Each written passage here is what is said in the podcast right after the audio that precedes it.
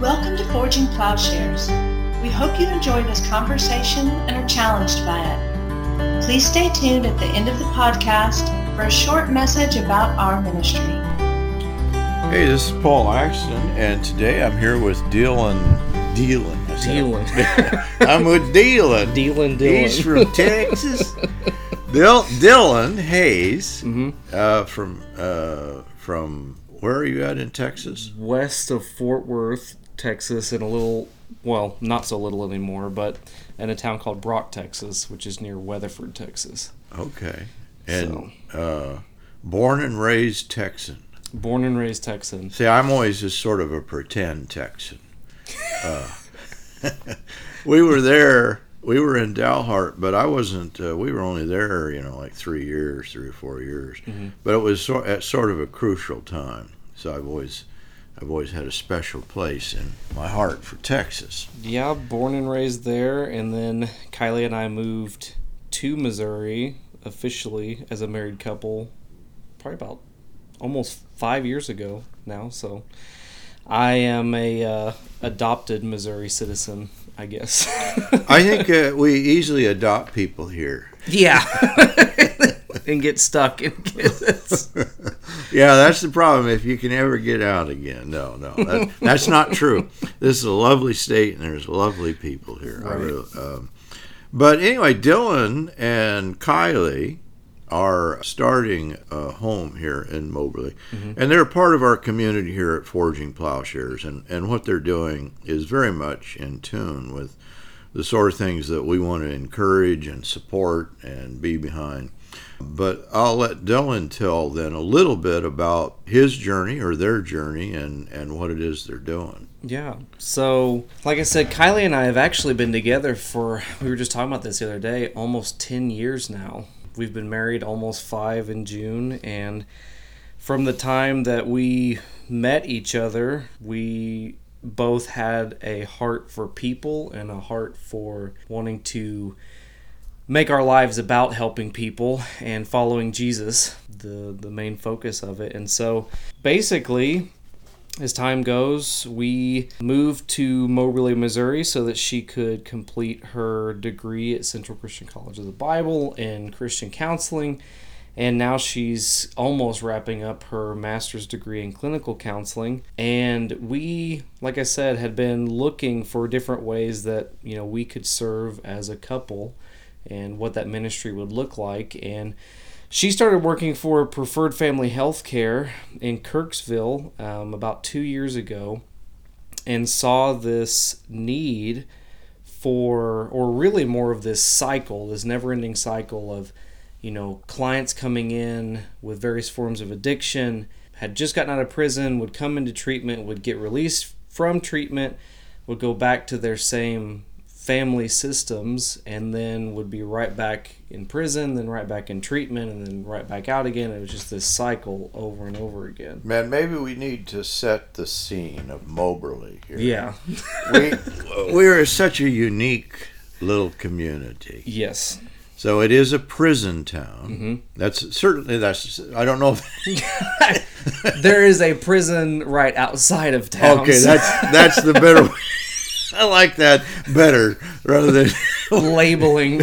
we're not all right. uh, but there the the community is certainly impacted right.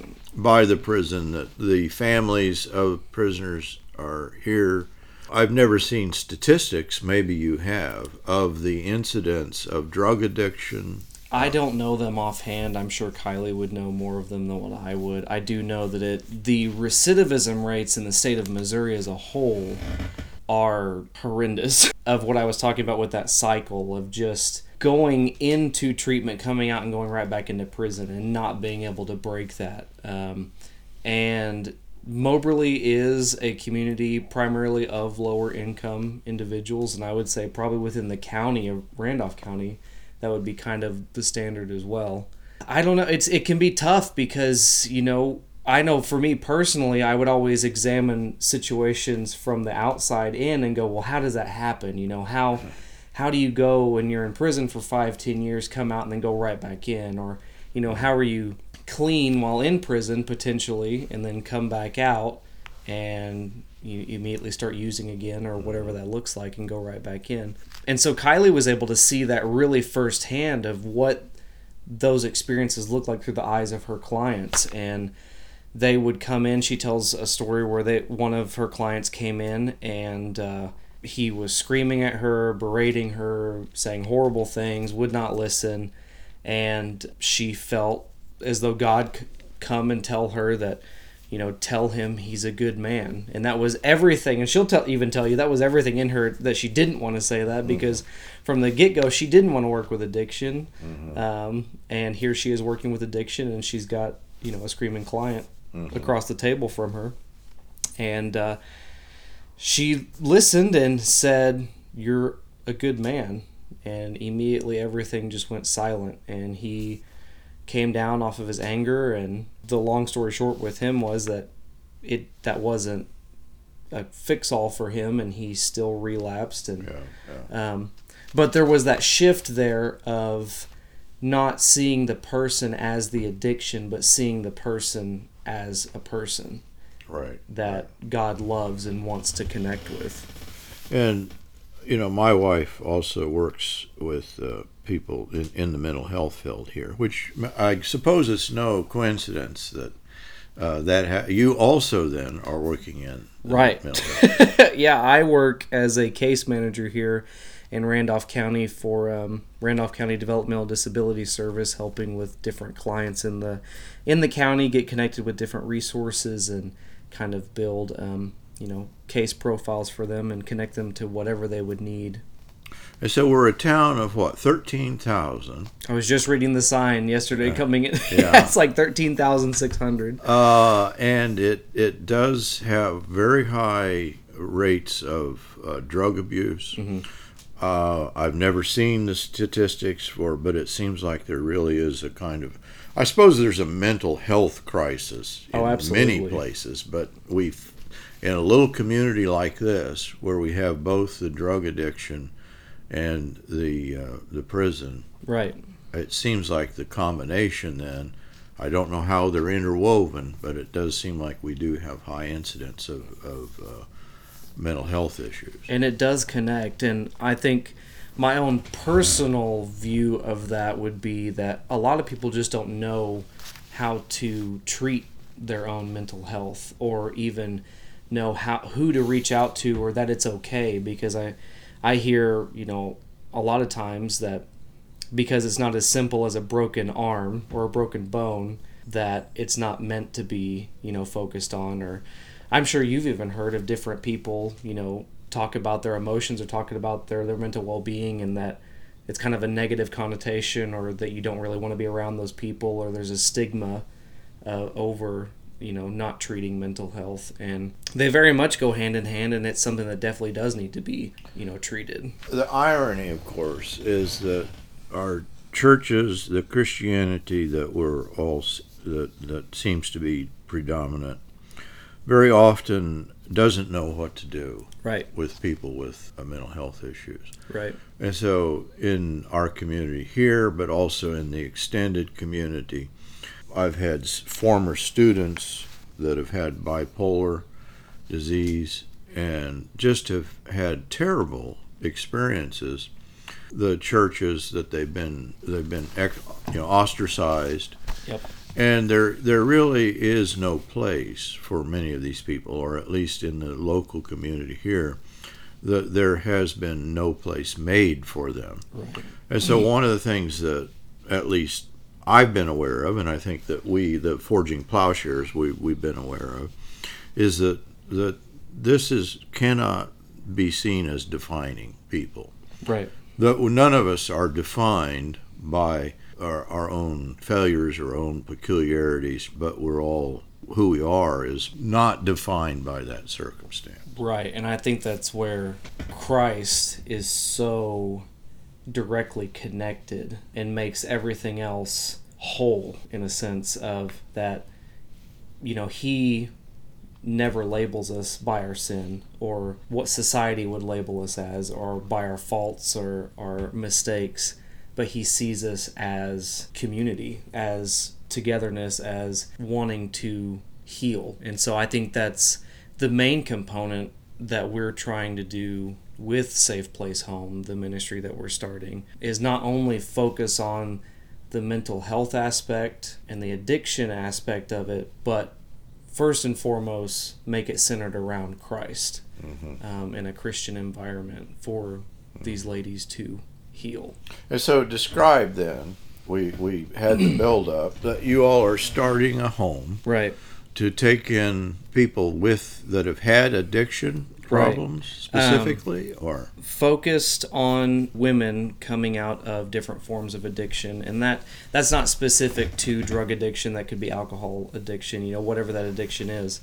Wanting to house essentially set up transitional housing for these women to come in and be in a secure environment and be in a safe environment um, kind of breaking those cycles that can be established through family bonds because like i said earlier a lot of times it's coming out and going back to an environment that is not healthy to begin with and that is the catalyst for starting that cycle over and over and over again so providing an environment um, post treatment going into like a treatment facility like preferred mm-hmm. family health care mm-hmm. and then coming in to get that next step of okay, what does it mean to have a life? You know, what does it mean to work through this? What does it mean to have community and people that care about me and want me to succeed? And um, rather than going back to a support system that doesn't. And so we're wanting to set up a 12 month program where these ladies would come in for 12 months and would be primarily focused on community based, partnering with the community to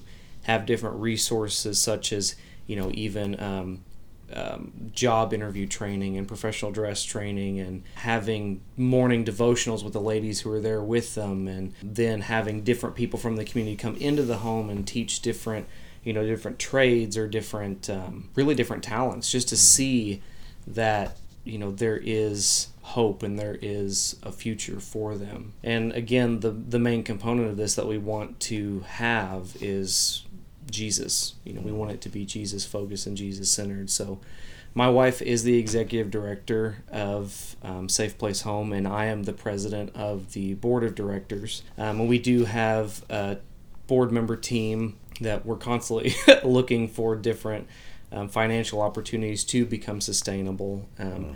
But we have set an official launch date for May 1st, 2020, so just coming up in the next couple months. We can house up to four women at a time right now.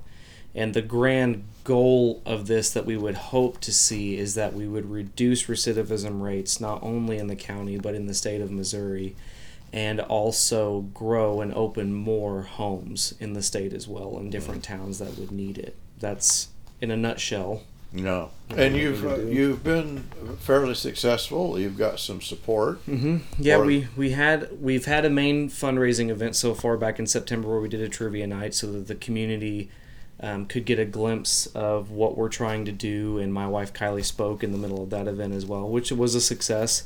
Um, we've had partnerships in the community with um, caring communities, being able to provide different intake process um, for the ladies that would be coming in, as well as a small um, kind of financial nest egg. Um, and one thing about us that would be different is that we're trying to make it to where when these ladies come in, that they won't have to work the first two months. That it can be focused on really just that time and healing, um, so that they don't feel that they have to come in and immediately find a job and immediately you know support themselves and because that can factor in on especially on the mental health side mm-hmm. you know the frantic kind of start of that cycle again so. But once that two months does come around they will be expected to be employed then be able to pay the the fees that would be needed to sustain and be a part of the program. But we're modeling a lot of this off of an incredible ministry in clinton missouri called the hope project. And amanda whalen runs that program down there and she's seen tremendous success of ladies coming in and being completely transformed because it is so countercultural to what the especially the legal system would expect for these individuals and um, she has seen incredible transformation. Describe so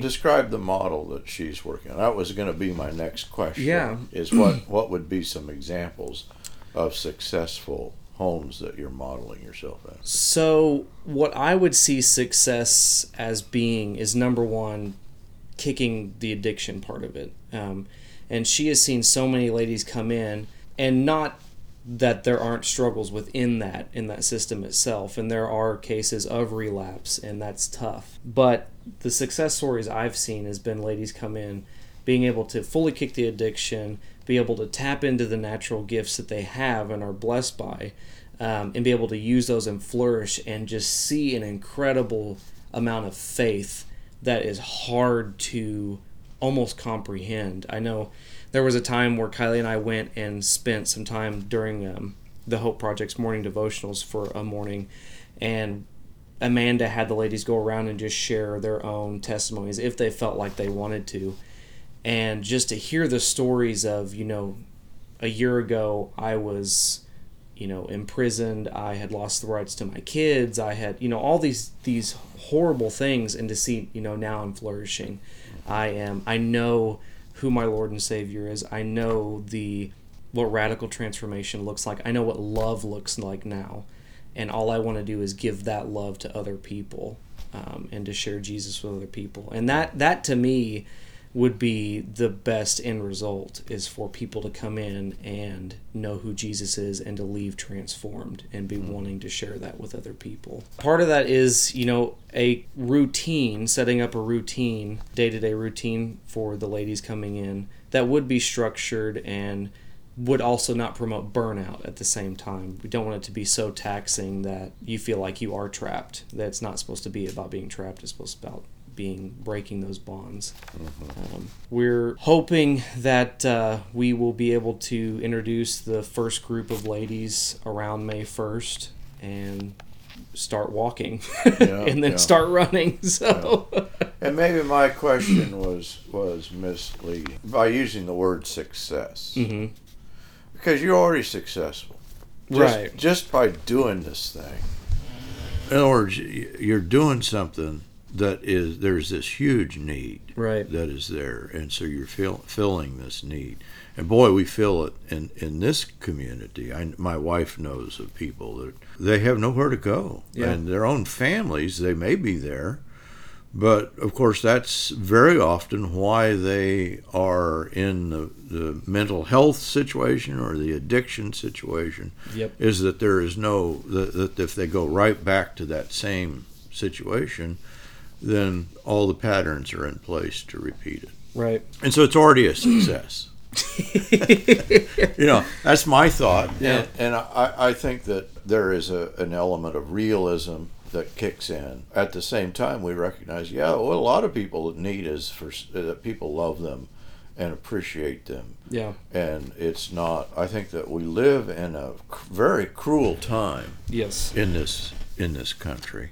Absolutely. That people are being trodden by obviously the so called opioid crisis. They've become a, a, resource for people to make money, and people's lives have been destroyed. Yep. And we're sort of in a community where we're filling the raw end of the deal. So there's so little that's that's being done. Yeah, absolutely. And so it's amazing to me as a, as young people that you know, you could be doing so many important things.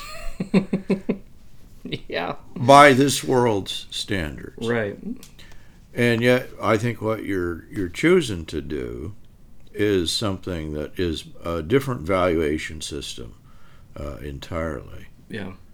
I mean, it must be part of your journey or something that I, I always I'm always curious. In a sense, you've checked out of the system. Yeah, yeah, um, and even in that, there there there is a mental struggle day to day to not fall into the comfortability cycle of it, I guess, of what the world says you should be doing. And I know I struggle with that personally. And even the trusting aspect of this mission of trusting God to see it through its fruition. And the only thing that I hold on to is knowing that God is the one who put this idea in the forefront in the very first place. God is the one who gave this picture of what this would look like, and He's been the only one that has continued to kick open doors along the way.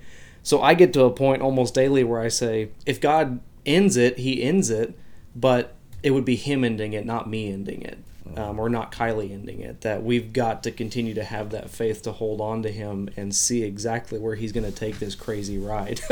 yeah. Um, I'm a person who I really love to hear people's testimonies. And so for me, listening to those ladies and hearing and seeing transformation, not just hearing about it, but seeing it all over them, to me shows that there's another way. That doesn't have to be the standard system of prison, treatment, prison, treatment. Right. There is a form of healing out there that is not necessarily prescribed by the system, for lack of a better term. In, in our my experience, that I've had uh, several people come through, or a few people come through, that are coming out of hard addictions. For the most part, successfully. That's that's behind them. Yeah. I think that that part of it that I've discovered, or that is there in the gospel, is that the gospel directly addresses us in our illness. Whatever the, the, the disease is that we, we can label it big picture sin. We all got a sin problem. But I think we often, in Christianity as we have it, we tend to reduce the problem to some sort of forensic or legal problem. Oh, you got a legal problem with God. Right. And so, what Christianity ends up doing for them, it takes care of their legal problem with God, almost like, you know, that's the only thing that's wrong. Mm-hmm. And of course, that's not Christianity at all. But a true Christianity is going, and, and a true understanding of who Christ is, is going to address us in the depth, the root of our disease. Mm-hmm. That we're all diseased. We all have a, uh, we all are in need of the great physician. And so, if we have an understanding of Christianity that addresses the sickness, and I think we, the sickness is shared, Yeah. that we're all the addiction of, of various kinds, but I think the root of sin, that there is a universal aspect ad, uh, addressed by Christ in the gospel. And so I think that that's part of what we're the forging plowshares idea is that we don't see Christ as the answer to our legal predicament and to the wrath of God, but we see Christ as the great physician that can bring healing into people's lives, and mm-hmm. that what you're doing, I think, is very much an extension of that. Yeah, and going to scripture, the main testimony of Jesus that we really always fall back on with this ministry is the woman at the well of Jesus coming in to an area where people groups certain people groups did not gel together. He breaks all social barriers to meet with this woman who has been cast out of her community. She's filling her jar in the middle of the day when that typically would not have been the custom and she's doing it alone which would not have been the custom also. And he meets with her and is able to identify her sin, doesn't call her by her sin, identifies with her, is able to open up to a different type of relationship of saying, you know, I will give you living water. And then immediately she drops everything and runs back to the community, forgetting all of those, you know, different confines that her community had put her in and said, Come, Yeah. come and let me show you what I've been given. Come and let me show you who I've met. I think that is what he does for every person is meets them where they are, meets them in the margins and wants to have a relationship with them, wants to provide that healing in their life. But yeah, we, we constantly rest on that those verses over and over again. That's the, I mean, that's the perfect image. First of all, that is the longest theological conversation probably in the New Testament. Isn't Yeah. that interesting? yeah. And it's with a woman. Hmm I mean, that's the significance, I think, about what you're doing. That you're choosing a group of people that are second class, not simply because of their addiction, but because of their gender. Right. Of course, in the New Testament, what you have in stories like the woman at the well is that there is a breaking through of those systems in of oppression and denigration. That we all know the story that Yeah. she's obviously uh, not Jewish. They're of a despised race. Right. And so everything about her, and that's precisely who Jesus is interested in. I always think that our churches are, are very often not in a place to understand the oppression that they themselves are participating in because of their own denigration of women, hmm their own denigration of people of color, their own identity with the power structures. In other words, part of what I think takes place in something like you're doing, once you identify with the oppressed, with the poor, with the down and out, in a sense, you've identified yourself with the place of Jesus. Mm-hmm. That that's the perspective he has yeah. on things. Right, and that's that's where he calls us to go, or to the marginalized, and to be with them and you know and a lot of times that you wonder where are those people? Well it's everybody. It's everybody around us. It's it's as simple as giving a smile to the cashier as you're checking out um, of a supermarket or at a, at a restaurant or wherever else. It's it's as easy as asking somebody how they're doing and intentionally meaning it. Um, and it's it it's from the little interactions to the stopping on the side of the road for somebody who obviously is asking for money or needing money. And it's even to which one area I think is the trickiest is the people that you're closest to, of being able to approach them in a way that says, I love you and I'm here for you. Mm. But I, I think no matter what group it is, Jesus calls us to be with those people. He calls us to extend love and grace to those people. And why would he not? Because, you know, that's all we've been given is nothing but grace. We only live by grace. Um, and so why would we hold on to that and not try and and maybe that's the problem that many of us, until we're down and out ourselves, uh, in one way or another. Yeah. In other words, until you hit rock bottom, yeah. in some fashion in your life, there is a sense that you're still clinging to stuff that you probably shouldn't be clinging to. Mm-hmm. And so I think that's part of the idea is that you take up the perspective of people. Oh, they've really hit rock bottom, and you understand that because you've been there too. Right. With the ministry itself, like I said, we, we're launching May 1st. But with that comes that for this mission to be successful, we do have to have financial partners within that. Um, and so we do have different monthly donation slots available for people who are interested in helping to financially support the ministry, um, ranging from $25 a month gifts, which those there's several of those available, all the way up to pledges of $5,000 single donations. And so if anybody is interested in donating to Safe Place Home to help continue to not only get this off the ground but to keep it going and to keep it sustainable then just go to safeplacehome.org slash donate um, you can also see a briefly it is it is definitely our first generation website so be prepared for that mm. um, but it does have a little bit more about what we're trying to do and also the link there to be able to financially support um, but even with that, we do want volunteers as well um, to be able to help and say volunteer to come into the home and, and share different things with these ladies. Volunteer application is on there as well, and then we're we're trying to keep posted on social media, on Facebook, on Instagram of. Um, at Safe Place Home to show different things that are going on. Yeah, we're super excited. We're excited to see what God does with it and to see what uh, what plans He has post launch.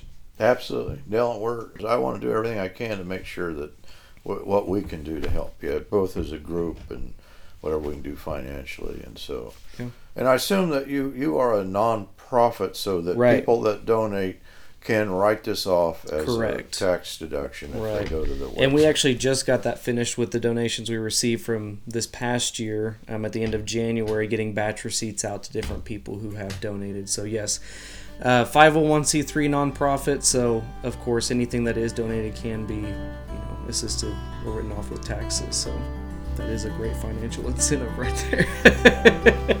Dylan, great, great conversation. Glad we could put the message out there. Thank you, Paul. Thank you for listening to this episode of Forging Plowshares.